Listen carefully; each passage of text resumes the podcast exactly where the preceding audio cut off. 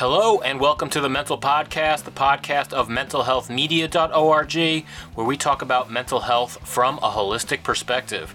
I'm your host, Jesse Zookman, and on the show today, we are talking about therapy cats. I have the breeder of my emotional support animal, Basho, on the show.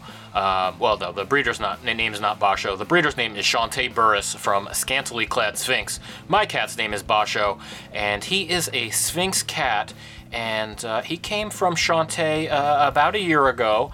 And um, we talk about uh, why Sphynx cats are great for therapy work.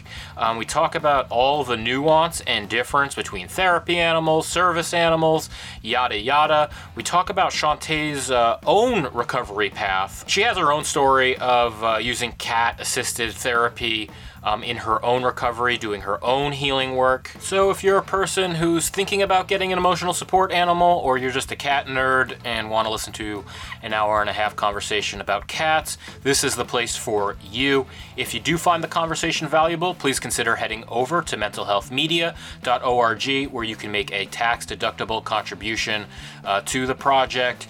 And as always, do not make any changes whatsoever to your care plan um, based on anything you hear on the podcast or any content on mentalhealthmedia.org. Nothing on our platform is intended to be medical advice or medical care. If you have questions about your mental health or any mental health therapies, please talk to your mental health provider. And with that, I bring you the always brilliant Shantae Burris. So, Shantae, tell me a little bit about how you started um, raising Sphynx for therapy cats. I went to a lot of cat shows first and determined which breed had the kind of disposition I was looking for, which I aptly named bomb proof, where they're not timid, they're not shy, they're very outgoing, very, very affectionate uh, with anyone and anything. They don't have kind of that. Um, I guess loyalty that most cats have with their individual, you know, owners or people. So the Sphynx was a great breed for for this kind of work. And when I got my first one, um, I say that he was literally born a therapy cat. It, it was just in him from the beginning, which you know with Basho. of course. Um, so you were looking for yourself when you first started on this journey. You were looking for yourself for Primarily. Yes, it was 100% for myself. It, it was um, something that was actually recommended to me as alternative treatment for stuff that I was going through, and um, not only is it good to have animals going to hospitals and things like that? And and the the individual people kind of benefit from the animal but the handler has a lot of benefit too which a lot of times isn't really spoken about. But as a handler i was having if not just as much benefit from these outings and these volunteer sessions as the patients were. So you started as a patient or primarily um, taking animals to hospitals? I'm, I, I, I want to backtrack a little bit about. Um, I, I started primarily as a handler, but it was recommended to me by a therapist to do this this type of work myself. And a handler, what is a handler when it comes to a therapy animal? A handler is the one that is taking the animal and is responsible for the animal in terms of its health, uh, because we do have a lot of restrictions on the animal's health if we're actually volunteering in hospitals and things like that. They're also responsible for the animal's behavior. Um, and you also, as a handler, you have to be able to interact with the patient that you're working with and just be able to kind of make them feel at ease and comfortable and get them talking and, and, get them kind of moving towards whatever is the goal for that session, be it mobility, having them pet the animal a lot, or if it's more oriented towards um, just socialization, helping them with loneliness, things like that. So I was a handler above anything else, but my work as a handler was helping me with uh, some emotional baggage that I was working through as well. So you started on this journey um, in Canada, um, and you you were going having your own mental health stuff going on. Yes. And and so you were looking for a therapy animal, and then at the same time that you were looking for an animal for yourself, you were also handling an animal to bring to other patients. Yes, exactly. Got it. Um, and um, and now, so you you got those cats, and then and then where did your journey go from there? Uh, well, it actually kind of um, changed quite a bit, just in the sense that at that point was when I realized that the two cats that I had purchased were um, from a backyard breeder, meaning someone who was not doing everything possible to produce healthy, sound animals. And both of my boys uh, were diagnosed with a genetic heart disease that took their life. So at that point, while I still had a massive passion for therapy work and I wanted to continue down that route, I also needed to become involved in breeding, you know, this breed and just trying to make them healthier, trying to make them better and progress them generation by generation, just protecting the breed and the natural mutation that is the breed. Um, and that's when I started breeding Sphynx as well and providing kittens that were appropriate for therapy work for individuals who either wanted to be a team who or who needed an emotional support animal an ESA themselves. Mm-hmm. And why? Spe- I mean, there are tons of cats out there, different types of cats.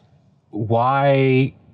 Why spend so much time and effort with Sphynx and breeding Sphynx specifically? You know, what? You know, why not just some other cats that are healthy and well socialized? Mm-hmm. Well, the I don't think there is a breed of cat out there that even comes close to the disposition of a sphynx. Uh, they're they're just if you've ever owned one, you, you know immediately that there is just something different and something special about this breed of cat.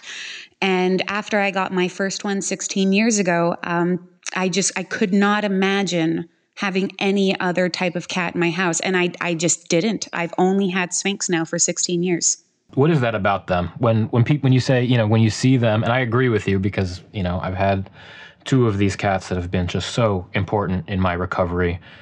Um, you know, it's hard to put your finger on exactly what that is, but um, you know, certainly part of it is loyalty and bonding. I think. Yes. A, a good way to describe them is and probably why they're so good at this work because when we think of emotional support or therapy or most especially service animals or task trained animals we're thinking of dogs Dog, dogs is always i mean however much we can be cat lovers the saying is dog is man's best friend for a reason. So the thing with the Sphynx breed is they are essentially like a puppy for life. They love absolutely everybody that they, that they meet. There's no hesitation. They're very, very free with their love and their affection. They're very, very open to different kinds of people. You know, they, they're not nervous around men or women or short or fat. Like it doesn't matter to them. Whereas most cat breeds, if we take Siamese, Persians, Havana Browns, like essentially all of them, they're a little bit more cat is is a good way to describe it in the sense that they they do have a fuse, they do have a limit. Uh, they can be put into situations that make them uncomfortable or make them a little bit more hesitant. And we just don't see that with sphynx All, all across the board, even my cats that have come from horrible situations, once they're rehabilitated in my home, because I've, I've done breed specific rescue once they're rehabilitated, they do they just blossom into the true sphynx personality, and that is excessively affectionate to the point of being annoying or a little bit too much sometimes. But that works great in a situation where they're going from bed to bed to bed to bed, from lap to lap to lap to lap, because they don't get frustrated, they don't get tired of it, they don't get you know annoyed and wanting to leave. They just enjoy every single ounce of attention that they get and they're just so free and willing to love anybody. And they love new people just as fiercely, I find, as their owners. They, they don't really, there, there's not really a difference in, I guess, the amount of love that they give. When I have people coming over, my cats are all over them, just as they're all over me. They, they don't really uh, see the difference between you know their their parents and new people they love everybody so so much and so it just it's kind of this breed was just made for it. And for people listening who don't know, the Sphynx is the hairless cat, big ears, big eyes. Um, what else about the Sphynx? Uh, you know, because people have seen them, but maybe they don't know the the word physically. Um, what do they look like? to describe them is, and a lot of people think that they're like a skinny little sickly animal, but they're actually quite robust. They they're pear shaped. They have big booties, big bottoms, uh, and that's how we like the breed. Very wrinkled, but they shouldn't be so excessively wrinkled that it kind of takes away from those big giant eyes that make them look very sweet and innocent and kitten like for forever. Um, and the big ears, like you said, that's kind of a hallmark of the breed is to have these big, giant open ears, and everything kind of just makes them look a little bit more kitten like. You know, kittens usually have ears that are, are not really proportionate to their bodies and their heads, and the Sphynx is kind of like that forever. And some people aren't into it, some people don't like them. But to me, I think they look like marble statues. I, I just think they're stunning. I think it's the most beautiful animal in the world. And when you say, you know, it's they're good for hopping from bed to bed, you know, in a hospital situation where there's a lot of attention to be spread. I mean, also, you know, I think that is great for people that are dealing with, you know, severe isolation, which is also very common with mental health um, patients. Um, because people go through a trauma, they go through a crisis, and very often they isolate or I should say, we isolate, um, and we don't have a lot of connection. So to have that animal that is just can't get enough is just an amazing antidote to that social isolation in in my experience, and just so incredibly special because um, you know a lot of a lot of folks you know who are who are going through mental health recovery they're not necessarily going to a job every day. They're not necessarily stopping at the library on the way home and, you know, going to church on Sundays and doing all of the things that, you know, a person not in that struggle, um, you know, it's just a different life. And I think for me personally, that is such an anchor point when you're going through your darkest times is to have this being that is unconditionally loving and sweet and um, just always there and doesn't want to be anywhere else and doesn't want to be yeah. left alone and needs you you know? Needs you. Yeah that i think that's the major thing is most cats are so independent and aloof and they truly don't need us. I, I had a persian in my life and I mean, she could care less if I came or went so long as I filled up her food bowl.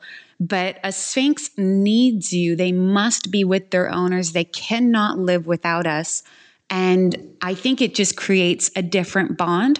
And there is theory that it kind of instinctually creates a significant bond between us because it is skin to skin contact that we're having with them. But it's it's true. They help with um, just a a constant in your life when, whenever you're struggling and, and, any type of changes that were happening with in my experience anyways uh, it kind of just added to the chaos factor that that people who are going through these things are dealing with and having kind of a rock in the middle of that storm that is unwavering all of the time is it's it's just a it's a really really and, helpful thing. Um, you mentioned your first cats passed away from a genetic heart defect. Could you speak to that a little bit? Yeah. Yeah, it's it's actually the number one heart disease in cats worldwide, regardless of breed. It's not a breed specific disease. It's called hypertrophic cardiomyopathy. Um, but we are seeing it show up genetically in certain breeds of cats uh, where we are proving that is genetic. Some of those breeds would be uh, ragdolls, Maine Coons. We also see a lot of HCM, which is the um, uh, hypertrophic cardiomyopathy. We're seeing it a lot in Bengals. Um, the Scottish Fold actually just got a- approved for a breed wide study, and you, you only get funding and approval for breed wide studies for disease specifics when that breed group is suffering significantly from a given disease. So, uh, this lets lets us know that now Scottish folds are also heavily affected by this disease, and so are Sphynx. Um, in Sphynx, we have been researching the um, one of the gene markers for the disease. So we would have an actual DNA test to see if this or that cat is a carrier or is homozygous for whatever mutation that we can find.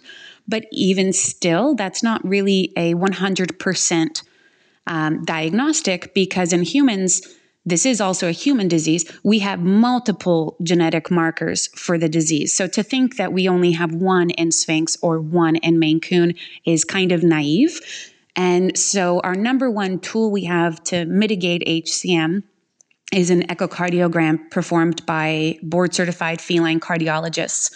Uh, this is a very simple test. It's just a little ultrasound on the chest takes all of 10 minutes. It's re- it's not invasive. The cat doesn't need to be sedated or shaved. Well, clearly with a sphynx, but even the coated cats, they don't have to be shaved. It's a very very simple procedure that measures every tiny little aspect of the heart and just checks on everything from from the valves and the functionality of the valves to the atrium. We just have a full picture of the heart and we can assess whether the cat has disease at this point or not. But that's the key is we can only tell if they have disease at that point. They can go on to develop disease a year, two or three years later. Um, in Sphynx specifically, we see genetic HCM popping up anywhere from birth to eight years of age. So that's a really big window for devastation in this disease. So we can be breeding cats that are currently clear that might go on to develop HCM. And what that means is all of their offspring have a risk of developing HCM as well. Because in Sphynx, we consider it to be a dominant mutation. So only one parent has to have a copy of the gene for statistically 50% of offspring to be affected by it. So it's really difficult to tackle in this breed specifically because of that big open window of of possible disease.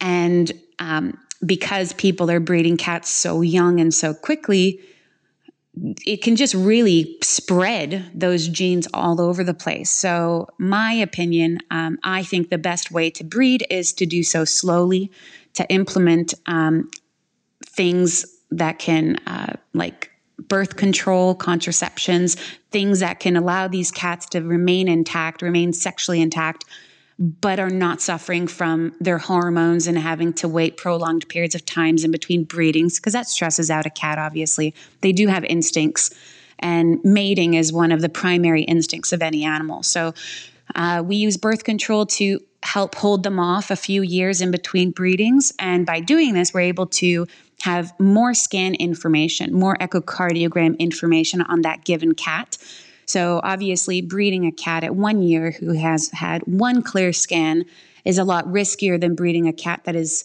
six years old that has been scanned every single year during that time with zero changes, zero upward trends that might be hinting at possible disease coming on, things like that. So, breeding slow, breeding infrequently, and just testing everything constantly. Sure is the key, I think. And how does HCM work for people who aren't experienced with it? It's a genetic defect of the heart, but how does it end up?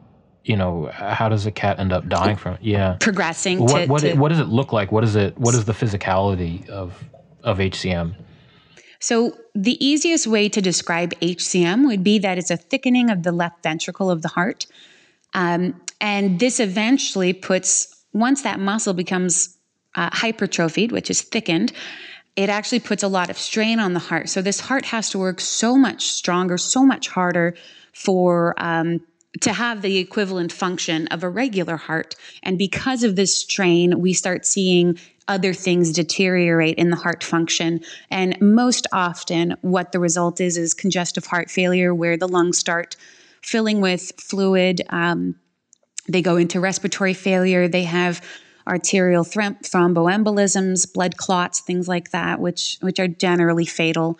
And usually, it's either um, an acute cardiac infarction, uh, like a big heart attack, or it's congestive heart failure that take these cats. And unfortunately, with this disease, a lot of times there are no symptoms. So, for example, I have two pets in my home right now that have HCM you would never know that there was anything wrong with them. They're big, they're strong, they're active, they're he- healthy. They never get sick with anything. You would never know that these cats have anything wrong with them. But um, I mean, for all we know, tomorrow they could both be dead. It it really doesn't. It's not a predictable disease. Is is the biggest trouble with it. The gene actually has variable penetrance, so it doesn't always um, affect the cat as significantly as it does others. So you can have two animals that have HCM. One can live till it's ripe old 20 years old without ever having an issue and one can have mild hcm and drop dead the next day so we don't really have a lot of hard fast rules that the disease follows but generally speaking it's fatal um, generally speaking it's fatal by means of congestive heart failure and for if you have a cat that you know you have um, adopted or, or, or bought for just the purpose of being an emotional support and then you know they develop a chronic disease that is obviously horrible for the cat um, it's also very tough on a patient exceptionally mm-hmm. so which makes what you're no, which makes yeah. you know catching it so much so important yeah, because early detection uh, can actually prolong life. There are some medications, some medical routes that we can go in order to help the heart function properly. We use all the same kind of medications that we use in humans with HCM. So uh, we're talking about beta blockers, blood thinners. Um, all, all, essentially, they're the same drugs. They're just kind of compounded for appropriate dosing for cats, since it's such a an itty bitty creature. But um, sometimes the disease might progress in such a way that there are no medical interventions that one can take. But a lot of the times, medications can prolong life or improve heart function. So the earlier you can detect detect the disease prior to it having caused so much damage yet, the longer your cat likely will live with the disease. And most importantly, live comfortably. Um, you know, when, when they start to show signs of edema and things like that, that, could be a, a really painful thing for them to experience, really difficult thing for them to experience. So, medications can help with this. It, it, you can use diuretics to reduce some of the, the edema, improve the respiration of the cat. We can implement blood thinners to reduce the risk of blood clots when we see that they're kind of getting to that level of disease where they're at risk for it. So it's just about scanning often and monitoring the disease to see when you can implement which drugs for which issue. And right now, there's a lot of people saying, you know, you had me sold on the Sphynx. It was, you know, uh, talking about how loving they are and how great they are. But now, after all of this talk of blood thinners and uh, chronic disease, um, how could I ever think about doing that? And this is kind of uh, what I wrote in a post on a Facebook group, uh, and that's how we met because I had just I had just lost a cat, a therapy animal to HCM, and I was done. I was so grief stricken and thought, well, there's just nothing I could do to prevent it. But you actually, you do, you, you wrote me, I, so I posted this post on Facebook saying, here's a picture of my cat what are the chances of that I could ever have a, a healthy cat?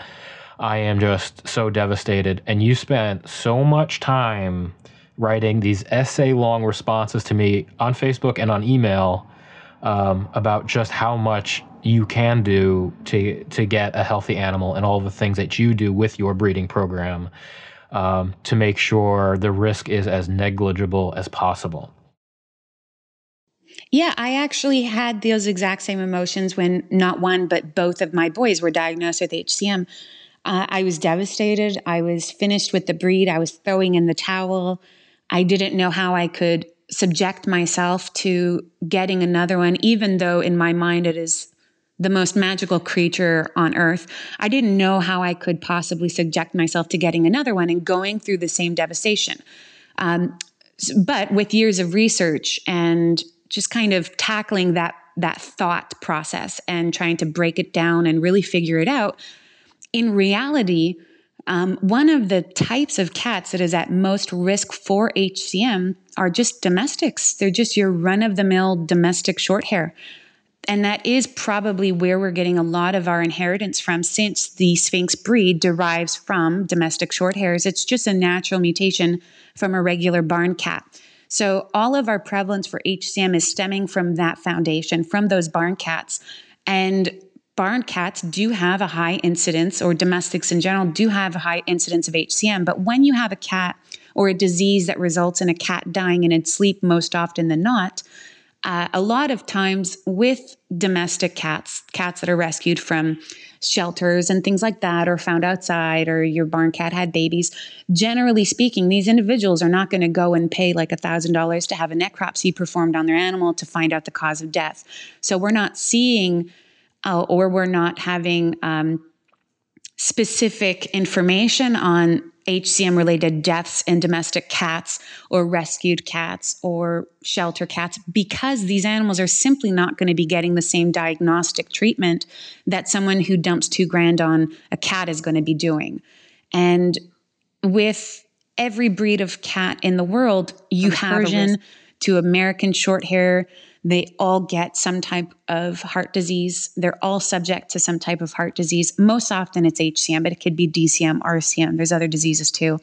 And this isn't even um, subject to cats alone. Dogs too suffer from heart disease, HCM, DCM, RCM, uh, in, in quite significant numbers too. Um, and they've also had research done on, on certain breeds, and they found genetic markers in certain breeds, like the Doberman Pinscher um, has a gene test for it now too. So it's not just a sphynx disease; it's it's a really a cat disease. But I think the sphynx community is, I mean, to be honest, we're all a bunch of crazies. Our cats have turned us literally into crazy cat ladies and crazy cat dads because their personality is so is so special and so magical that it's actually like a cult formation around this breed at this point. So we just talk so much more about it. The Scottish Folds, for instance, I didn't know that this breed was having such high incidence of HCM um, until I found out about the study that was taken on by one of the geneticists that w- is also working on it in Sphynx. And it's because they just don't talk about it. That you know, there's there's not everyone yelling all over the place, get your cat scanned and you know, did your breeder scan for HCM? Sphynx people make a lot of noise, eh, which is good. We're, we're bringing a lot of light to this disease. And in doing so, we're actually helping other breeds and other um, types of cats kind of take this more seriously as well. Um, from me, I, I'm the director of Hairless Hearts, which is a nonprofit that um, collaborates with cardios all across North America. We actually just started in the UK too, but we're mainly in North America. And we just collab with Cardios to offer low cost screening for pet owners and breeders to try to get more people proactively scanning their cats. It's always better to be proactive with healthcare than reactive, I always say. And so with with all of that, we're also seeing a lot of hairy cats now coming into our HCM clinics from Persians, which is unusual. Not many of them get scanned, to um, Peterbalds are getting scanned now, Donskoi, which is another hairless breed of cat. So by us being so loud and vocal and just really fighting for not only better breeding practices, but just better pet ownership in the sense of being proactive with their care, we're actually helping start kind of a, a little um, pattern of of other breeders of other cats kind of getting on our train and doing the same thing now, which is pretty cool. Uh, but it's but it is a it's a cat disease. It's not specific to Sphynx. You'd have the exact same risk if you went with a Devon Rex, if you went with an American short hair or a Scottish fold or any other wonderful breed of cat out there. They all have their same risks too, and some of them actually deal with a lot more genetic diseases uh, like amyloidosis or um, PK def, PK deficiency. The other breeds are having other genetic diseases as well. We simply deal with HCM and Sphynx, but unfortunately, it's it's a big one. It's a major disease. It's not to uh, kind of diminish the significance of it in the breed, but it is a it's a cat thing. It's not breed specific. If someone has a rescue, would you recommend that they also screen yes regardless of the breed or if it's just a domestic i think every single cat in the world should be scanned yearly for cardiomyopathy as a preventative. It's similar in a way where women are having um, mammograms yearly. It's it's preventative care and with a disease that is so so prevalent in cats worldwide it's something we should all be testing for. And it's made to be very inexpensive now with with our work with cardiologists and, and they're becoming so involved in trying to help with breeding programs and things like that. They're doing a lot of really wonderful work all across, I mean, in multiple states, multiple provinces. Uh, we have a lot of help nowadays from from feline cardiologists. So I think every single cat in the world should be scanned. Now, not every cat that you um, that you have in your breeding program gets to be an emotional support animal. No. So, what is the magic sauce for one of your um, emotional support animals? What do you look for? What do they have? What makes it? What doesn't make it? Uh, one of the major things is when a cat has too high of a play drive, which is great for my show cats, but it's not as great for therapy work. So I can't have the potential for them to start batting at a patient's earrings or something like that. So my very playful cats go on to have enormous success in cat shows internationally, but uh, those are not the cats that I choose for therapy work. I choose the ones that are really quiet um, and gentle. They're not very ruckus in a litter. They're not the ones that are getting everyone riled up and things like that. They're also have to be extremely anim- amenable to handling. I can't have them um, being distrusting when they're lifted up into the air, put on their backs, held upside down. I need them to trust. Uh, 100% without any hesitation because they need to trust me whenever I'm bringing them into all of these new situations so that they would never be reactive because they know that I'm going to keep them safe. So I look for cats that allow me to pick them up and flip them all over uh, every which way without any type of hesitation or anxiety or trying to get away or anything like that. That that's really key to the beginning personality, but then a lot of it after that is just simply training, uh, socializing, taking them out constantly. When we have a litter of kittens, um, whether they're going to be emotional support animals, whether they're going to be therapy animals when they're older, or they're going to be show cats.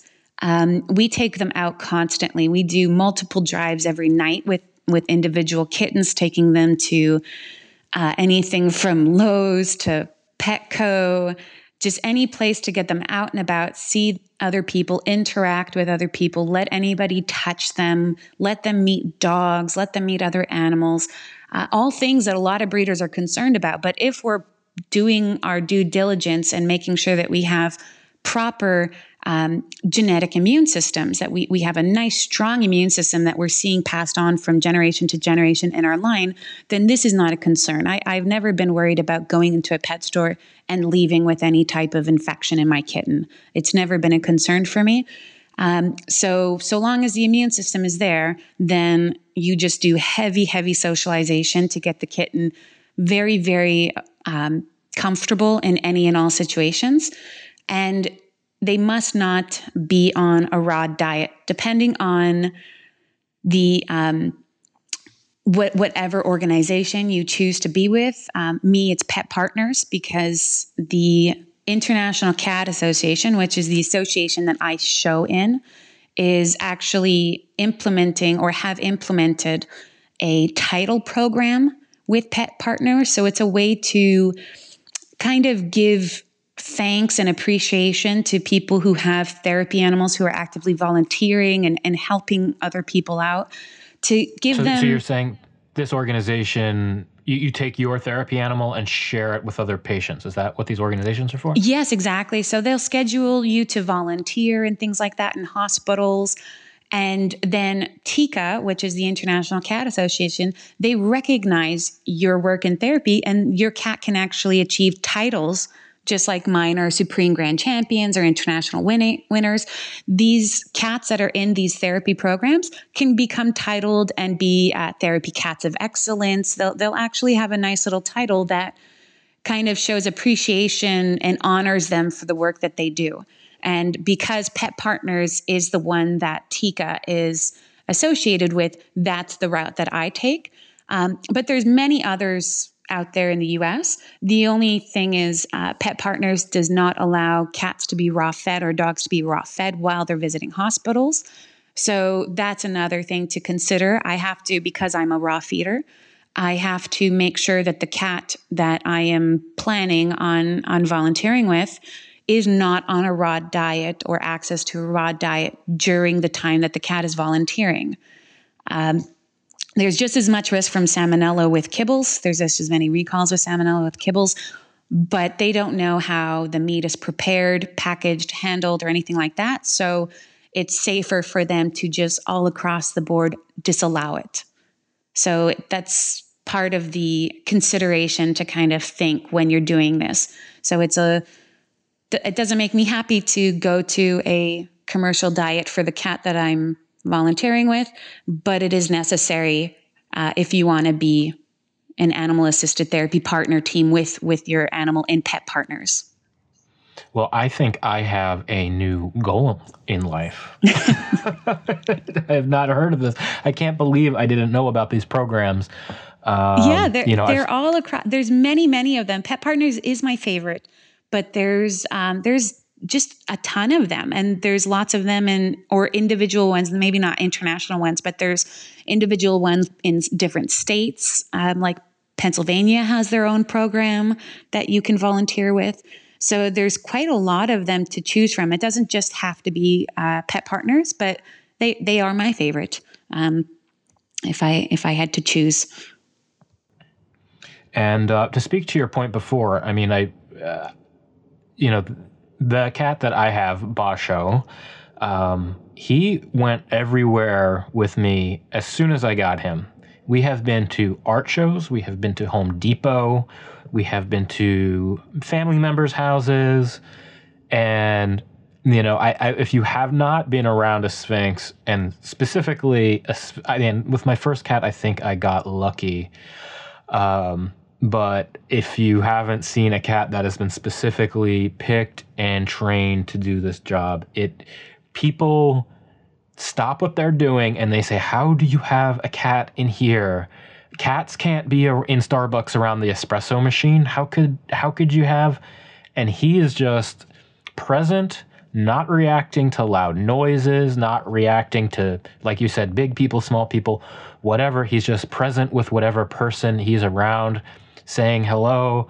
Um, I, I do think he's probably a little bit more tuned into me than everybody that he meets, but maybe that's my own bias. No, they, they do. Uh, they, they do have a little something. I even here I have cats that are I call them their mama's babies, and then Daddy has a few that prefer him. But like, if we're being realistic, it's only one or two. They all love mommy best, but but they they they do, and they they don't even care about noises and things like that because, like I said, they're um, I'm, I'm breeding specific for disposition, specific for bomb proof kitties, cats that are non reactive, that are so confident and, and comfortable in any situation they are, and just happy go lucky, just happy with everything. It's, it's exactly how, how I would want to live my life just always letting the small things slide and just enjoying every single little moment, enjoying every beautiful thing and every individual person because these cats see it. And a lot of the times we don't. We, we don't pay attention to that stuff anymore, but the cats still see it. And it's, it's just a really nice reminder. It is such an amazing reminder. I mean, especially if you're dealing with chronic depression and anxiety or bipolar disorder or any kind of mood disorder um, to wake up and have your first experience of the morning be a purring, a cat that sees you, tilts its head, just letting you know, you know, in, in a cute way that just says, I'm glad you're here, is just purring, and then is trying to just be playful with you. I mean, we we all have some relationships that you know maybe start that way, mm-hmm. you know, mm-hmm. romantic relationships for a couple yeah. of months, when, when you over. get out of the honeymoon stage. Yeah, it's like with right. Sphynx, it's a perma honeymoon stage. That's what's great about them.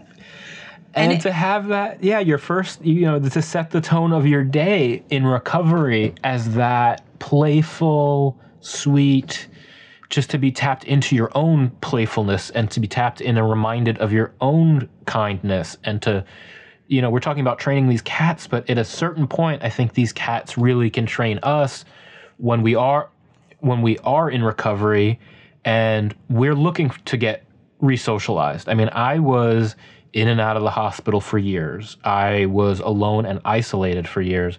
And when I got my first cat, um, it was really time to learn to be a human again. And there are no litter, there are no better little Yodas, you know, uh, to teach you, you know, how to not just to be a person, but how to be a sweet, kind, nurturing, loving person. And I think that that imprint has been huge for me in recovery. Yeah, and I, I, think that's a perfect way of describing it. They we are imprinting on them. We are adapting their behaviors. It's it's not the other way around. And I think that's why back you know, way back when when I first got my two Sphynx and and they were both diagnosed with HCM and th- this was even before they were a year old. They were both diagnosed and it just I, I couldn't imagine my life without them. At the time, I I felt like I didn't have purpose. Um, I didn't have a passion in my life. I didn't really know where I was going, even with my therapy work and with dog training. It just there. It, I I don't know. I felt like something was missing, and these guys just gave it to me. And now it's it's doesn't sound like a big glorious thing to do with one's life. I mean, there's other people that are going out there and changing the world, but I have decided to dedicate myself to protecting my breed uh, to advocating for my breed and for advocating for better breeding practices, more ethical breeding practices, and and just letting people see how much they can contribute um, to our lives uh, and how helpful they can be in recovering from anxiety or depression. PTSD is is also in my case was enormously helped by my cats. So some people might think it's it's just a cat but until you've truly had one and until you've had one help you through difficult times in your life you can never understand it's these creatures are just something else and uh, as much as you're comfortable with can you speak to your own experience of recovery and and just a little bit about where you were and where you ended up and that yeah i i had a, a, a very difficult childhood i i grew up in group homes and foster care since I was about six months old and had a lot of abusive homes growing up and almost about a hundred um, total. So I moved around a lot and I just couldn't bond with people. I had a very difficult time bonding with people, trusting people, um, and getting over past abuse. Uh, so why my therapist suggested I do therapy work with my animals was because it would put me in situations where I would have to be talking to groups of people or be in and around people that were having struggles that maybe I could relate to. And that's kind of how they helped me through it. So I, I say my first Sphynx. his name is Little Man. I say Little Man saved me, which, you know, sounds a bit corny, but in in reality he did he he was the be all end all for me he he was my soulmate and he's he's gone but kind of what he's left me is still here uh, and i i have little bits of him in every single cat that i work with moving forward and everything that i do is in his honor every breeding choice i make every choice with therapy work is it's all in his honor. So he still has a, a, monumental impact on my life and in a good way.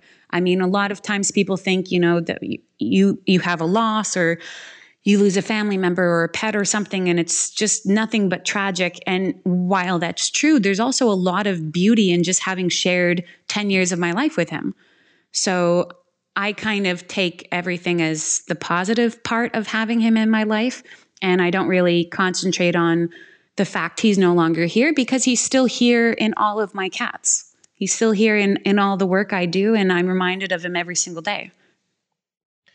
And you know, uh, this on this podcast we talk a lot about childhood abuse and neglect, um, and you know, and resocialization. Did you did you find that you were able to connect with people more after having worked with the cat?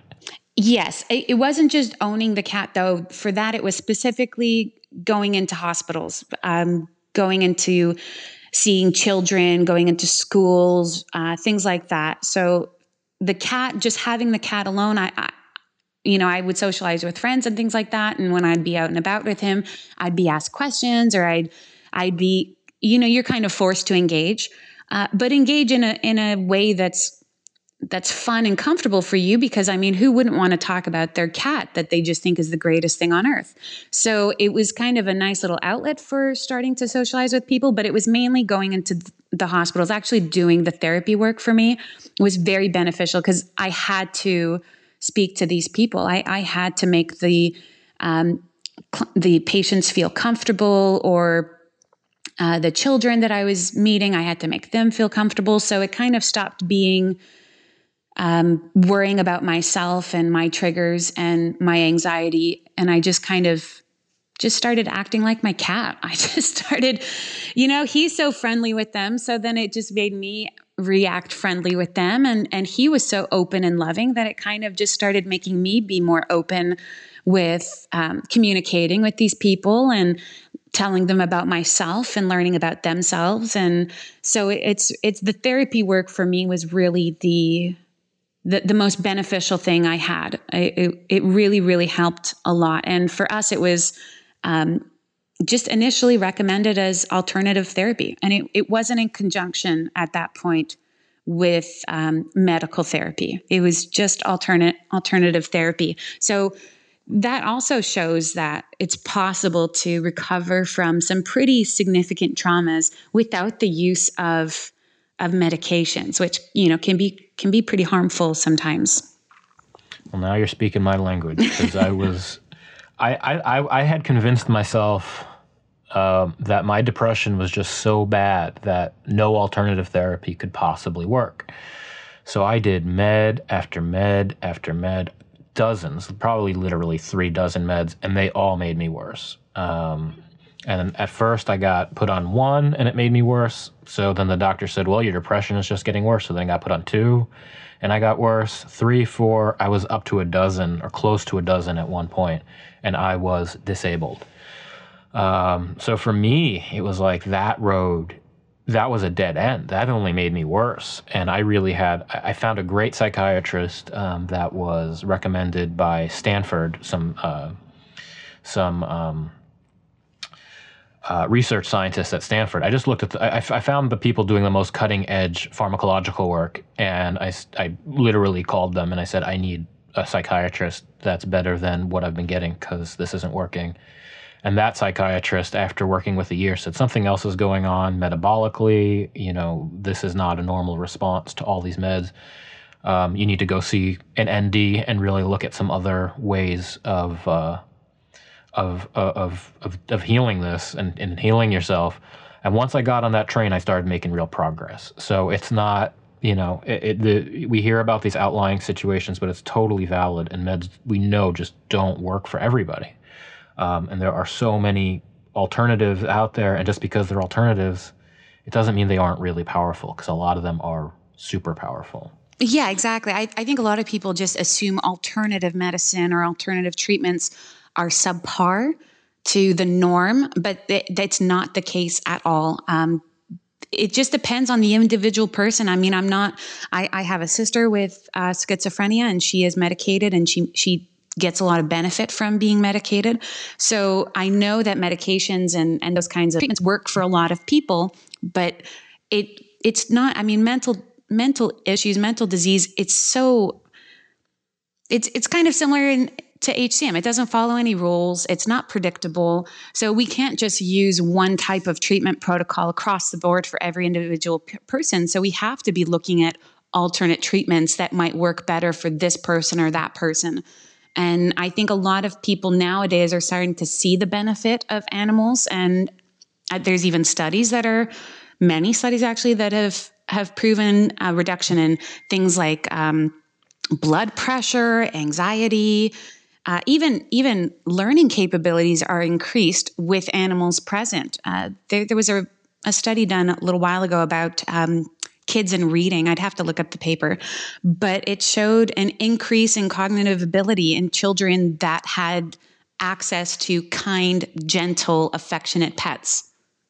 So it's it really is helpful for I mean for everybody across the board, but in some cases it could be healing. Absolutely, especially when we have, you know, a society where right now everyone's stressed out, everyone's working too much. There's a lot of kids that aren't getting what they need. you know, certainly a lot of times um, a pet can help fill those gaps and give us that connection um, that we really require. You know, we we know we need nutrition. Um, we know we need um, exercise. Um, but you know, I think one thing that's really uh, that people don't know that we need yet is each other and mm-hmm. um, connection. And I think you know that's why this works. We have so many studies now that just show how bad isolation is for yeah. mental, not only mental health but heart disease, cancer. I mean, just isolated people are sick people. Um, so yeah, it has physiological changes on the body. Absolutely, absolutely. It's, it's profound. And I think animals they they nurture emotional well-being. Mm-hmm. So it's for, for people who are feeling isolated or or this and that. It it's just really really helpful for them. A hundred percent, hundred percent. Could you tell me a little bit um, about um, your the favorite my favorite place on the entire planet, which is your house? um, and and what that looks like on a day in and day out basis. Uh, okay, well, so at the moment, I am uh, sitting in my living room. I of course have cat TV on my huge TV on my wall because I always have YouTube cat TV on. It's always birds. I, I think I had fish when you came over, but I always videos. have yeah, always, always have TV on for the cats. And right now I have Monroe the dog directly beside me. Then Mima, who is nine years old with a perfect heart. Uh, mm. Luther is right beside her. He's seven and he has HCM. He's one of my pets that has heart disease. Belle is directly beside. She's the little crazy one, and she is the daughter of Mima. Mima is a spayed female. She's retired in my breeding program, but is living out her days with me because she's my love. And her daughter is going to per- carry on that good heart health. Then beside them is Saya. Um, I think that's Ever or Avi. They're not looking at me. It's hard to tell. They're the same color from behind. And there's two on my desk, and I think that's about it right now. I don't know where the others are. How many cats do you have in your house right ten. now? 10. I have 10 cats. 10 cats, two dogs, and a coral reef tank that is essentially for the cats. It's cat TV also. and how does that work day in and day out? You get up and you have to feed 10 cats. Do they keep you up? Like how, how when you want to go to sleep, can you go to sleep? How does It's actually I think it's because I've had so many for so long that it's just second nature to me. And it's really helpful for me um, that I work from home. I think that it would be really challenging if I had to work outside of the home, but luckily I, I just do art for a living, so I can do that at home. And um, I wake up in the morning. Everyone is waiting at the door because uh, we we have a lottery. I've told you about this. We have a lottery every night. So I don't sleep with 10 cats at once. I mean, that's ridiculous. I know that it's ridiculous. I used to, uh, but the husband is not into that. So, so I have to respect his wishes. So we do a lottery every night where two or three, sometimes four cats are chosen to sleep with us that evening. And it's whoever has pleased me more that day. No, whoever whoever was good or whoever needs a little bit more loving you know, if if Belle is getting pestered by Ever because Belle is a really naughty little thing, and and sometimes Ever she she's an established female, seven years old. Sometimes she gets fed up and she'll give her a punch to the face. So if Belle has been punched or something has happened or somebody needs more love or Luther looked at me with his dreamy eyes, he'll win the lottery, and those are the cats we'll sleep with that night. And we usually switch it up um, every day maybe every two days we'll switch up who's sleeping with us. And but I don't sleep with all 10. So it's usually two to four per night. My dogs con- are always sleeping with us though. And uh, so I just wake up in the morning, feed everybody. I feed three times a day, not because it's necessary. I do it because I've been manipulated into it. Uh, they certainly don't need to eat three times a day, but they tell me they're hungry and I cave and I do feed them three times a day. And most of the time, they're just sitting around. There's usually only two or three that are active or rambunctious or annoying at a time. Mm-hmm. So it's mm-hmm. it's really manageable. Well, and when mm-hmm. what they're doing is just super cute anyways. They're either, you know, playing with a toy or batting at the fish in the fish tank. They're just being cute. So none of it is really bothersome or or annoying. And um I'm very lucky that I have all of these cats, including cats that are hormonal and are breeding or actively breeding cats, that they live completely free in my house uh, without any issue whatsoever. My stud, who was loose when you came over, he doesn't spray, so he he gets free roam of the house. None of the cats are ever put away unless they either have a litter, at which point they're put into a bedroom that is outfitted with little cat trees and things like that and a human bed so I can I can sleep with them. And um, if they're in heat, if the girl is in heat, they will be put away. Usually it's in the master bedroom until they're out of heat so that my stud is never isolated. I, I don't, it's not something I'm comfortable with. I don't like, I, I don't think it's normal to have cats and then keep them all separated from you. So my cats all just live as my pets did without any type of difference other than when they're in heat, they're put away for four or five days.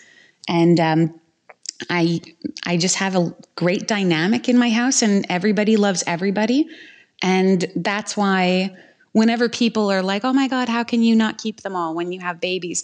Every kitten that I keep back has to be for the purpose of bettering the breed. Um, that's the, the crappy part about being a breeder is we have to deal with a lot of heartache uh, in that I can't keep every kitten that you know, speaks to my heart or that I fall madly in love with because it's not fair to the current cats in the house and it will not allow me to progress my work in the breed. So I get heartbroken all the time. Um, I suffer all the time. But whenever I'm choosing a kitten to stay back, it must be a kitten that I feel genetically and health wise and disposition wise can improve the breed every single generation. And it also must be a kitten that has a compatible disposition that it will fit seamlessly into my home without messing up the dynamic. Because the cats are that are here, they're my family. So I need to make sure that I'm always putting their needs as my priority. And if they didn't get along with a kitten that I had intentions of keeping, I just I wouldn't be able to keep it because I have to prioritize their needs above anything else. And uh, the second priority is the breeding program and improving and progressing the breed. And then the third priority is my heart. So I, I get heartbroken a lot. Uh, I mean, just with Basho leaving was was very difficult for me. And there was some of the uh, beeplings actually.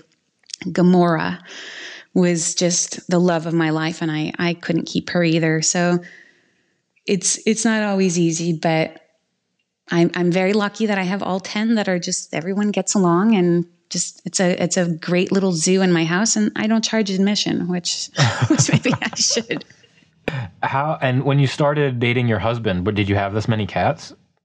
I did, yes. Um, he knew, he knew. So I didn't catfish him, uh, no pun intended, but he was well aware of um, I was already uh, breeding for many, many, many years before him, I had already done, you know, uh, all my years in therapy work and uh, my breeding program was established.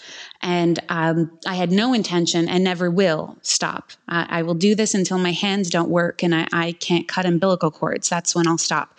But for, for now, I have no intention of ever stopping. This, this is my purpose. I, I was put on this earth to protect my breed and he knew that from the beginning and he was completely fine with it. He's not as involved in um, actual uh, parturition, like delivery, which I, I don't see how anyone would want to miss that because it's it's literally the most beautiful thing in the world. But he's he's not very involved in that. But he he loves the heck out of the cats too. And uh, actually, the, Harrison is his soulmate. It's Kitty soulmate. He said so he's he's turned into just as crazy. I have him flying. Uh, he just went to Canada. What was it? Two weeks ago to go to a cat show there. So uh, he's turned into a full on crazy cat dad. Full and you must on. you must trust him pretty uh, completely. Yes, for for that I was very anxious and because I'm a control freak, you know, so I was very anxious and I made him uh, learn the songs that I sing them as I'm walking them to the judging tables. He had to learn how I talk to them and sing to them. And, you know, Rebel likes having her back patted, but Groot likes you telling him he's a cute baby. And he had to learn everything. When people have an idea about, uh, you know, animal breeders, you know, sometimes there's a little bit of a stigma, I feel. Mm-hmm. And very much so. People get it wrong, or or or do they? And could you speak to that? You know, to anyone that's like, I would never get a cat from a cat breeder because I've heard all of these rumors. For sure. And I think that the issue with those rumors and why those rumors stick so in our minds is because a lot of it is true, unfortunately. Uh, there's, I would say, the easiest way to separate breeders is there's a group of ethical, responsible breeders who are breeding in order to uh, promote, improve, or breed. And then there's another group that are breeding for um, financial gain or, or trying to use this as a hobby. And what I always say is, breeding should not support the breeder. Instead, the breeder should be supporting the breed. What is important defining an ethical breeder versus a backyard breeder is transparency and honesty. And they have to be communicating with you any type of problems that might arise in the litter or concern in the litter. And um, so just ask questions. Don't be shy. A lot of people, even when people are inquiring with me, uh, a lot of my information is just, you know, very transparently put on my website, but I still expect people to be asking me these, you know, deep, hard questions. And I want them to speak to my cardiologist. She's a, a, wonderful reference for me. I want them to talk to all of my pet homes. I want them to discuss my cat's health with my veterinarian um, because these are these are just references from me. If if you have nothing to worry about or you're being open and transparent, then those having discussions or references from those individuals is actually beneficial for you. So if a breeder is hesitant in doing that, I would question why. And nowadays you can Google someone's name and find out a lot of information on them. So I would suggest doing that too. But the stigma is there because unfortunately there is and will always be backyard breeders or kittens. I'm from Quebec and Quebec is probably the number one puppy mill capital of the world and it's something that we we regularly struggle with there. And I think in California there's also kind of an anti-breeder mentality and I don't take it offensively. I just explain whenever I'm seeing a new vet or something, I go over my entire breeding program, the health testing that I do, my theory behind breeding, and my purpose behind breeding. And I've never had an issue after that conversation. It's never been a, an issue for me. So I think um, people are open to learning about why you choose to breed, why it's just as as important as you know doing rescue because realistically rescued animals are the byproduct of backyard breeding. So if everyone in the world only adopted and not shopped which is the the little phrase then the only type of cats and dogs that we're saying are deserving of homes are cats and dogs that are unethically bred and produced. So that's a pretty significant statement if you think of it that way there's always going to be a place for ethically bred, well bred, health tested animals. And we need them for a lot of the work that we do in service and therapy, anyways. And these breeds are something a lot a lot of times that were just given to us by nature. The hairless gene is a completely naturally occurring mutation. So it deserves to be protected and improved. It, it deserves it. We can't just let this mutation die off um, it would be a shame if we did. And it's no different to the American curl, for instance. That's also a natural mutation with the ears kind of curling backwards. And while they might not be everyone's cup of tea, same like the Sphynx, they're still deserving of protection. And I think that's what it comes down to with ethical breeding versus backyard breeders is one is doing it to protect and improve their breed and one is doing it for financial gain.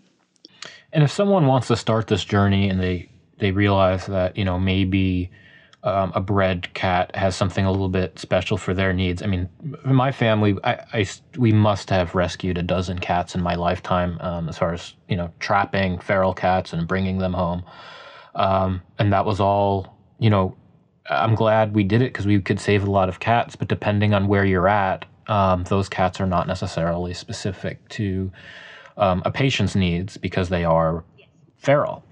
Um, if someone wants to go down this journey of looking into and exploring um, what uh, finding a, a, therapy cat um, as a you know a Sphynx therapy cat, where do they even start? Is there a way to like just start looking in the right direction so um, you're unlikely to find backyard breeders? Um, is, is, there a way to eliminate a lot of them? It's actually it's it's it's even more difficult to navigate than that because uh, there could be breeders who are actively showing their cats and registered that are not doing all the health testing they should or are breeding cats with um, significant risk because this is genetic disease. If you have a, a cat whose dad has HCM, then we know 50% chance the cat in question might have HCM, even if they're not showing it yet. So, um, and they'll continue breeding from that cat anyways. So there's still breeders who are actively showing their cats or are registered who are still not doing everything they should be doing in order to improve the breed. So it's really, really difficult to, to navigate. And none of the registering bodies like TICA or CFA or any of them um, police breeders in any sense of the word. So there's no uh, n- mandatory pre breed screening that's required in order to register a litter or anything like that. So the you can't really even go by whether a cattery is registered or not. I think the best bet um, online nowadays. It's really easy to get some information. So on Facebook, for instance, there's a lot, a lot of um, heavily active Sphynx groups. And in those groups, that's probably the best time to just ask questions on, you know, I'm looking for a breeder in this area. Do you have a recommendation? And don't go off of one recommendation. Just keep searching and searching and searching until you're completely satisfied and really feel good about this. Buying a cat for this purpose is not it, it's not a quick thing. It can take months and months and months. It can take years. Um, like me, for instance, I, I have a two year waiting list. I, am not even really taking anybody new on my waiting list for now.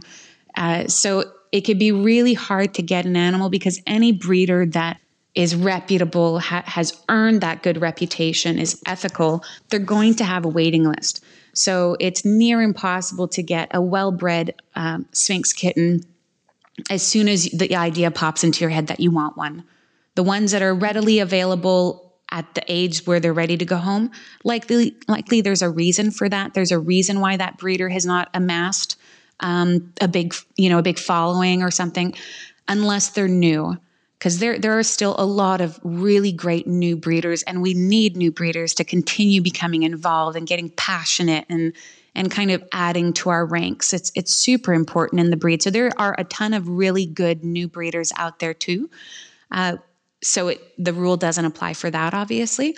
But probably in any kind of Sphynx forum or Sphynx group on Facebook, there's a everyone is heavily active in those groups, and that's usually where you would get the the safest, most reliable recommendation. Is there one specific uh, thing people should look up on Facebook? Um, I would say just search the word sphynx group, and and there's tons. There's I love my sphinx Sphynx Cat Fan Club, Sphynx Obsession, Sphynx Lounge. There, there's there's so many of them. There is a ton of them, but um, yeah. So I, I'd say go in those groups and kind of get a feel for for everyone and just expect a lot from your breeder. I mean, we really have to hold breeders highly accountable for every breeding choice that they make, every life that they bring into the world and every interaction they have with their pet buyers. It's it's all crucial to the integrity of breeding ethically. So people shouldn't be afraid to ask questions. I think a lot of people are kind of hesitant because they don't want to insult the breeder or, you know, upset them and then they won't sell them a cat or something like that. And if the person is unhappy about getting asked questions about the health of their animals, then they're not really the breeder that you should be looking for, anyways. So never be afraid to just drill the breeder. As much as they're interviewing you, you should be interviewing your breeder because you're, you're adopting a family member. It's not just like a, you know, you're not bringing home a new chair or something. It's it's a really and, big and deal. That's good advice for if you're looking for a therapy animal, and also if um, you know th- these are also basic things you should expect from your doctor or anyone involved in your in yeah. your you know in your recovery um, should be able to ask your doctor a lot of questions and if not move on um, uh, you know the same thing mm-hmm. and if it's for us if it's specifically for a therapy animal you want to make sure that the person you're adopting from has experience in it, understands what's required of a therapy animal and the disposition of a therapy animal, what's acquired, required for them becoming certified if that's the route that the person wants to take. And, and what the task of that animal is going to be be it just an emotional support animal at home or if it's something that they want to be taking out and actively showing other people or volunteering in hospitals and things. So if the breeder has never had a therapy animal has never volunteered in therapy work or done anything in therapy work then they might not have a complete understanding of what's required. And then you might not have as good an experience. And just a couple more questions. Um, it is so messy online, and I get asked all the time uh, about therapy animals versus service animals. And there's a lot of mm-hmm. confusion mm-hmm. out there. The rules are changing. Yes. yeah, the rules are changing like every year, it seems. Could you just speak to that to someone mm-hmm. that's like, well, is this a service animal? Is this yes. a therapy? I don't know. So, a certified therapy animal is an animal that is registered or certified with one of the um, organizations that does animal assisted therapy. So, Pet Partners or Love on a Leash or any of the other myriad of, of organizations that do these kinds of things. So, that's a certified therapy animal, certified with one of them, having completed and gone through one of their programs um, which entail just some educational courses that the handler takes in terms of what's required of you or expected of you when you're volunteering. The animal has to um, pass a health screening and be um, supported by a veterinarian. And then they also have to pass an assessment that they are safe and and fitting to go and work in hospitals. So that's a certified therapy animal. These are working animals that are volunteering in hospitals with their handlers or child, you know, schools or um, uh, any, any, number of things they, they, they use them for.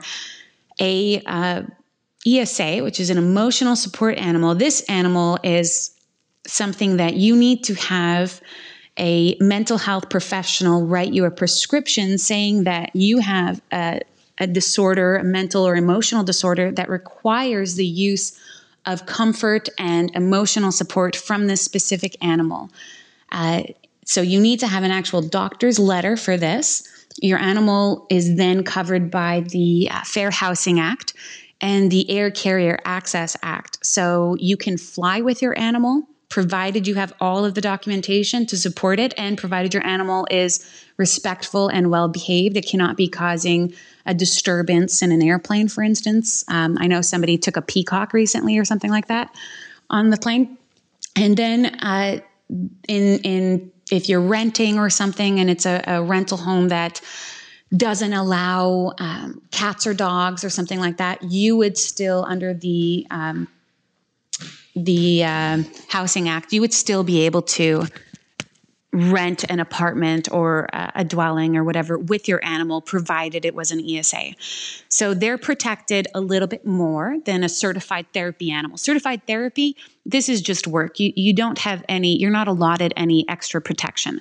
So the ESAs have a bit of protection, and then a service dog is um, protected under the Americans with Disability Act. This this is a big one, and it's one that a lot of people are using to, um, or the terminology service dog, service animal is used for ESAs and also also therapy animals, and that, that's really wrong. It's not only wrong, but it's also it's illegal. Um, you can get fined and you can have jail time for it. it. It's it's fraud. It's a really big deal.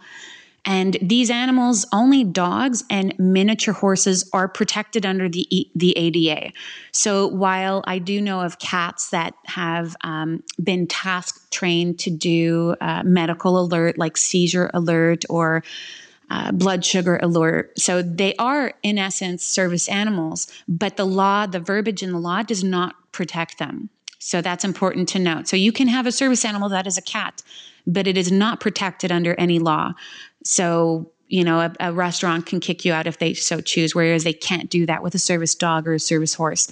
So, service dogs, service horses, they're protected under the ADA and they are specifically task trained to help with a disability. So, a seeing eye dog, um, a dog that's uh, trained for mobility issues like Parkinson's or something. Um, so those are service animals, completely different, but everyone seems to kind of use those terms for right, everybody. Was, for, for all three categories. That was an excellent breakdown. Um, also, one thing I'd like to add is that some companies, depending on what who they are, have um, you know allow you to have a, a therapy cat, um, like um, specifically Airbnb in the last year is uh, as of the last time I checked. And these this this changes so much that I'm uncomfortable saying this is an absolute rule, but they were allowing uh, therapy cats regardless of you know what the the host's uh, pet policy was, um, and also um, a lot of um,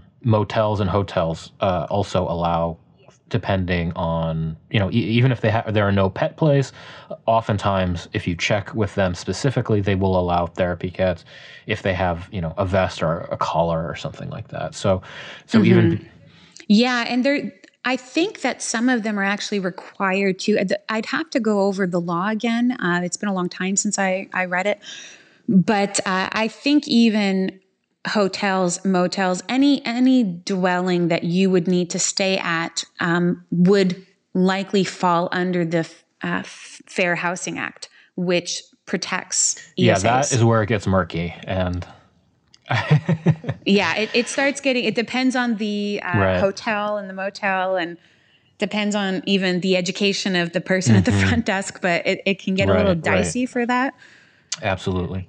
But I, I, think unfortunately people just don't understand the difference between the three. They they use the term willy nilly, and so many people are abusing of ESAs and you know bringing in an untrained little little little chihuahua. Not that I have anything wrong with with little dogs. I have little dogs myself, but uh, bringing an untrained little dog in and and saying that this is a, a service dog.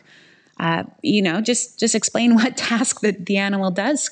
Um, but unfortunately, because of the way the law is worded, if even if you have suspicions, it's not really. For one thing, it's it's not it's not kind to assume, but uh, you're very limited in what you can ask in terms of getting any sort of proof from from the person you're you're limited to asking is this a service animal and what tasks does it provide and that's it you cannot legally ask anything more so unfortunately while so many people have incredible need for service dogs they oftentimes are having a hard time nowadays because so many people are bringing just their regular pets and claiming them as service dogs. So it just makes it really difficult for everybody who has legitimate need of these animals, even ESAs too. Uh, the law was there for a reason. It's it's it's there to protect people and to offer support and and even convenience for people who have disabilities. And with so many people kind of abusing of it and and and bringing in animals that might not be well behaved and things like that, it's actually making it very difficult, even nowadays, for people with ESAs. There's airlines that are really uh, cracking down hard and and coming up with a lot of very difficult um, prerequisites before approval to fly and things like that. So it just all around makes it hard. Um, I'll just my one last question before we wrap up and and uh, and say goodbye. Um, you know, on on this platform and this podcast, we're talking a lot about holistic health, nutrition, diet, and this is something that you talk a lot about uh, from a feline perspective, which is feeding raw food, um, being a more natural diet for cats and making healthier cats. And if anyone would know, it should be you because you have just seen so many cats and are tracking their health religiously. Um, could you speak a little bit about why you feed raw? Yeah, I, I am a huge advocate of, of raw feeding. The only time I ever take an animal off a raw diet is specifically when that animal is is actually working in therapy. Otherwise, all of my cats are raw fed and all of my kittens start a raw diet at 21 days of age religiously, every single one. Um, nowadays, with kibbles, uh, canned foods, even, there are so many preservatives and things that are, are added into the food that are inexpensive fillers like corn. Uh, corn gluten meal, rice, potatoes, so many starches and carbohydrates and I think it's really important to remember that a cat is an obligate carnivore. It must derive all of its nutrients, and it is it is physiologically um, designed to derive all of the required nutrients from prey bodies, from prey animals, from meat, bones, organs and things like that.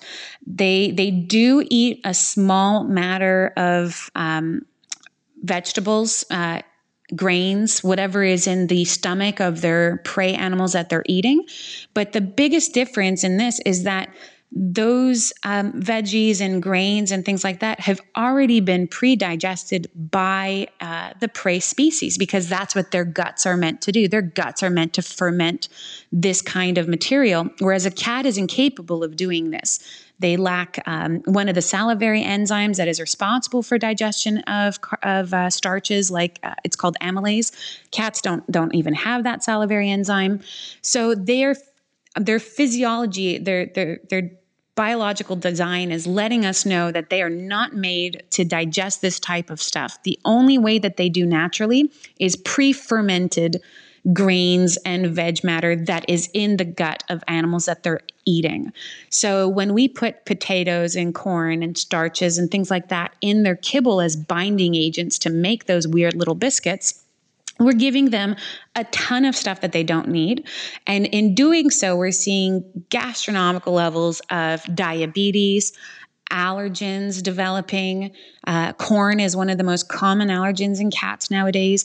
We're seeing more incidents of heart disease, um, liver disease, re- skin allergies. There, there's just so much detriment to feeding a kibble diet uh, we didn't have these diseases in cats back when we had them all outside eating birds and mice all day long. You know, this is this is a new event when we started feeding kibble to cats. We also see a lot of dental disease with them. Some people are under the mindset that feeding kibble helps clean teeth, but that's like if I ate some candy and chips if I'm going to get clean teeth from that. It, it, makes no sense if we really break it down and and look at it logically. So, uh, because of all these things, I'm very pro raw diet. I started feeding raw about a dozen years ago after after researching for two years because it's a huge change and we're all brainwashed uh, by wonderful commercials and marketing that tell us that we have to be feeding our cats fish and potatoes or chicken and wild rice. And we th- see these things and we're like, oh my God, that sounds delicious. It's so good. I'm going to feed this to my cat. But this is good for humans. It's not good for, for obligate carnivores. We're not a carnivore. So, um, feeding the most natural route is the best way to reduce on all of these diet induced diseases. And feeding a balanced raw diet is the best way to do that. If you can't feed raw, canned would be the next best thing because kibbles are so dehydrating, and a cat, it's impossible, even with a day of drinking water, for them to make up the hydration deficit that they're going to get from eating a kibble diet. Um, so, feeding raw is the pinnacle of nutrition, but it must be balanced, is the key you know, slapping down some hamburger meat and calling it good is, is not sufficient. And if you're feeding an imbalanced raw diet, it would be the most dangerous thing that you could possibly do for your animal. It has to be balanced. There are many veterinarians that have uh, big, extensive websites online, feline nutritionists that have specifically formulated raw diets that that they feed to their own pets and that they advocate for. So there's a lot of actual veterinarian approved raw diets out there, but most veterinarians are getting their nutritional information from a handful of seminars that are hosted by the Hill's Company, which is a big uh, pet food company.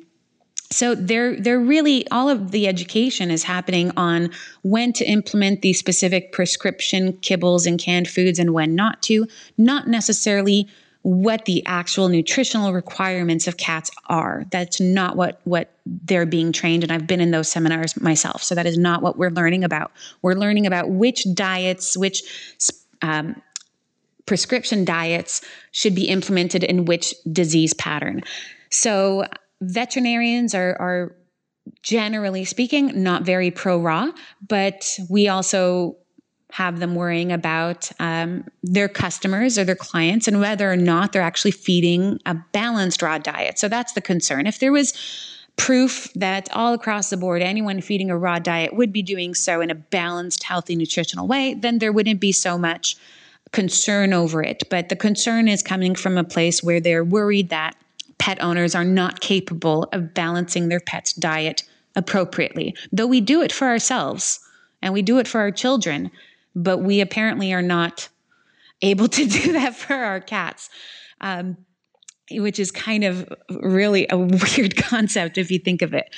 But um, but yeah, so feeding a balanced raw diet, best thing that you could do for your animal. And if you wanted to go a step further, a whole prey diet is best. This would be um, buying frozen, thawed uh, prey animals, which are chicks, little birds like pheasants and things like that, rodents. Uh, and feeding those whole to your animal, which a lot of people's stomachs are probably turning just listening to it but it is the best, most balanced, perfect little meal that you can give your cat. It's the most natural way to feed them. And when feeding raw, you see monumental differences in health. And this is extremely apparent in a hairless breed that has no fur or anything to cover up and hide um, issues on the skin surface, skin quality, cleanliness of the ears. Uh, even their weight, their musculature, everything. We, we can see it all on this breed. There's no way to hide imperfections. And when I first switched to raw, I saw an improvement in my cat who at that time had heart disease. There was an improvement in his activity level, his heart function. He, he regained a bit of cardiac strength, which is a pretty big deal after many years of, of having heart disease. Um, I had a cat that had IBD, which is, you know, many cats nowadays are being diagnosed with this thing, and this is not something that was ever a thought 15 years ago in vet med or was very rare, anyways. But nowadays, everybody knows someone who has a cat with IBS or IBD. It's it's absurd, and it's absurd that we just take this as the norm. And most of it is caused by those commercial diets, just giving them so much, so many fillers, so many vegetables, so many carbohydrates. Uh, it's just so much garbage in their food, and it's resulting in them not digesting properly or, or having imbalances in the gut flora. And even kibble actually reduces or changes the pH level of the gut. Like the natural acidity of a cat's gut is altered by feeding kibble. That it's insane. It, it, has monumental side effects that we just aren't. A lot of people aren't aware of. So um, I saw my cat with IBD have a complete resolution within three days of feeding raw my cat that had heart disease had an improvement in his heart function which was um, verified on echocardiogram. It wasn't just, oh, I think he's acting better. We, we verified that there was improvement after three months of a raw diet. And um, I had a cat with chronic allergies that also recovered fully. And he, he he's allergic to kibble, um, kibble chicken, though, but he can eat raw chicken without any issues and that that's actually one of my HCM positive kids too.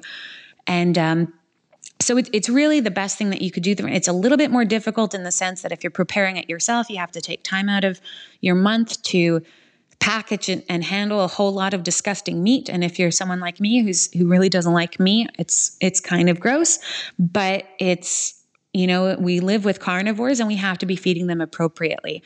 And it would be just as silly to feed a cat potatoes and things like that than it would be to feed a snake. And we would never think like, oh, let's feed some snakes some carrots. So we we understand and we fully appreciate that that animal is a carnivore, but we are not having the same mindset with our our cute little naked kitties and furry kitties in our house for some reason there's there's a disconnect that's a, there. That's a really good point, and um, you know, from a personal perspective, and and I anticipate, you know, for other patients as well. Um, you know, depending on where you are in your recovery, and depending on where I was in my recovery, at my worst, it would have been a tough job to like figure out the raw feeding. But once I took one step out of that black hole, really fu- having a cat who just totally loves you, um, having little chores to do for them, can be a really good thing to get you to get back on track. Um, you know, uh, little responsibilities. Um, it's it, it's work. It's certainly work. It's two hours. I think I make enough for about forty days now, um, and it's two hours and month and change. So it's a task. But I could imagine even you know if I was back a couple years in my recovery, that that would have been a good task for me to take on. Um, you know, and you know to help my family member and just to kind of get in a routine of doing something good for another creature, another being. And I think that's required too. I, I think that's one of the biggest things with depression is you just totally lack any type of um, incentive to do things for yourself. There's no motivation, no motivation to get up. There's no motivation to even brush your hair sometimes. But when you have another little creature that is completely reliant and dependent on you, it, it gives you more incentive and more motivation to get up and do those things because you're doing it sure. for someone else. Sure. Um, and also, when you know, this is you know your hobby, as you say, your number one job is creating these just amazing cat sculptures that are one of a kind. If you haven't seen it, you need to check out Shantae's uh, art because you've never seen anything like it. What? Uh, where can people check out um, your art uh, for sale? Um, I'm on I'm on Instagram. Uh, I'm, I'm not like super good with social media, so I, I, don't know anything about Twitter, for instance. But I'm on Instagram, and I do believe my name is at Shantae underscore sculptures, and I'm on Facebook as Shantae Burris Sculptures. And it's just something I started uh, three years ago, and it was actually started because of my passion for Sphynx. I wanted a Sphynx sculpture really badly, and I couldn't find any online that that portrayed them in the way that I see them, which is these beautiful, wonderful little beings.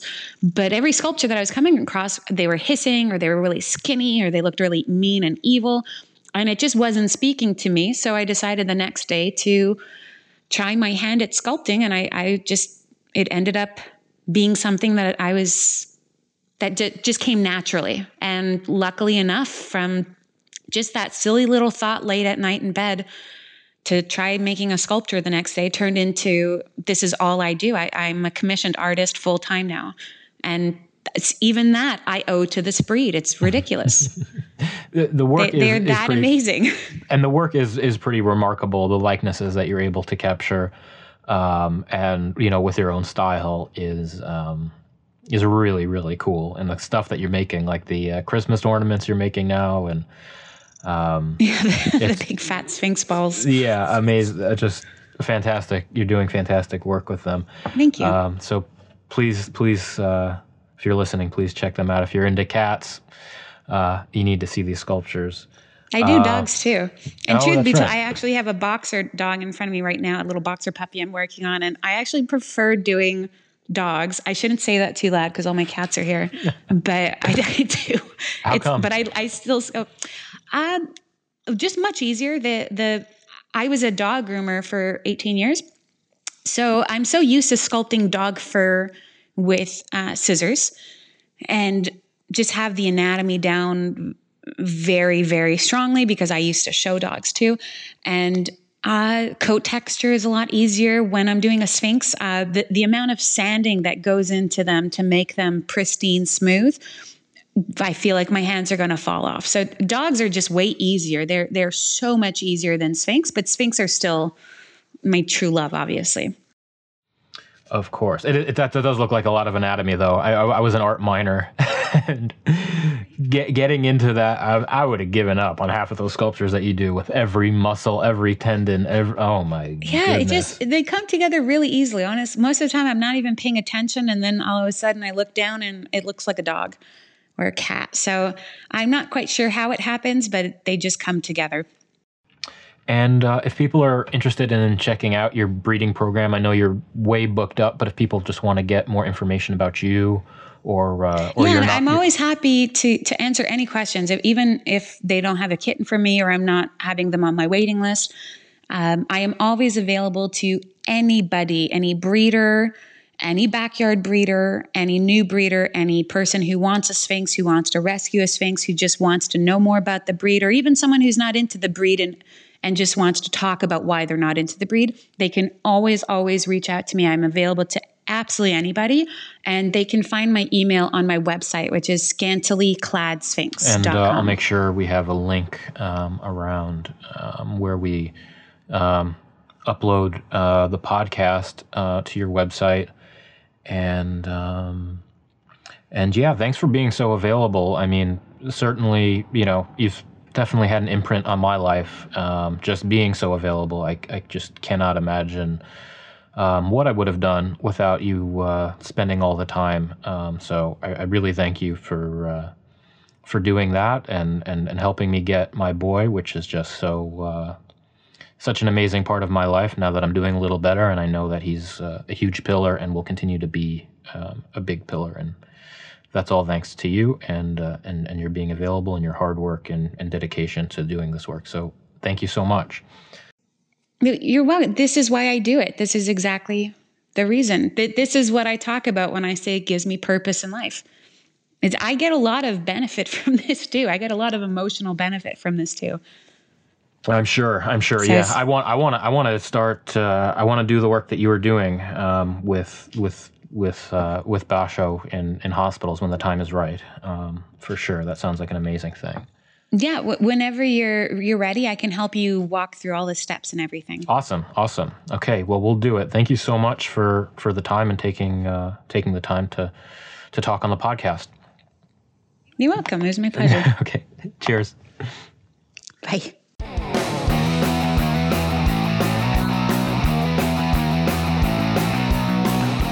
I forgot to add that when I lost my cat, I was not in a great place mentally, and uh, Shantae's uh, Facebook posts and her Instagram really kept me going for a long time while I didn't have my best friend anymore.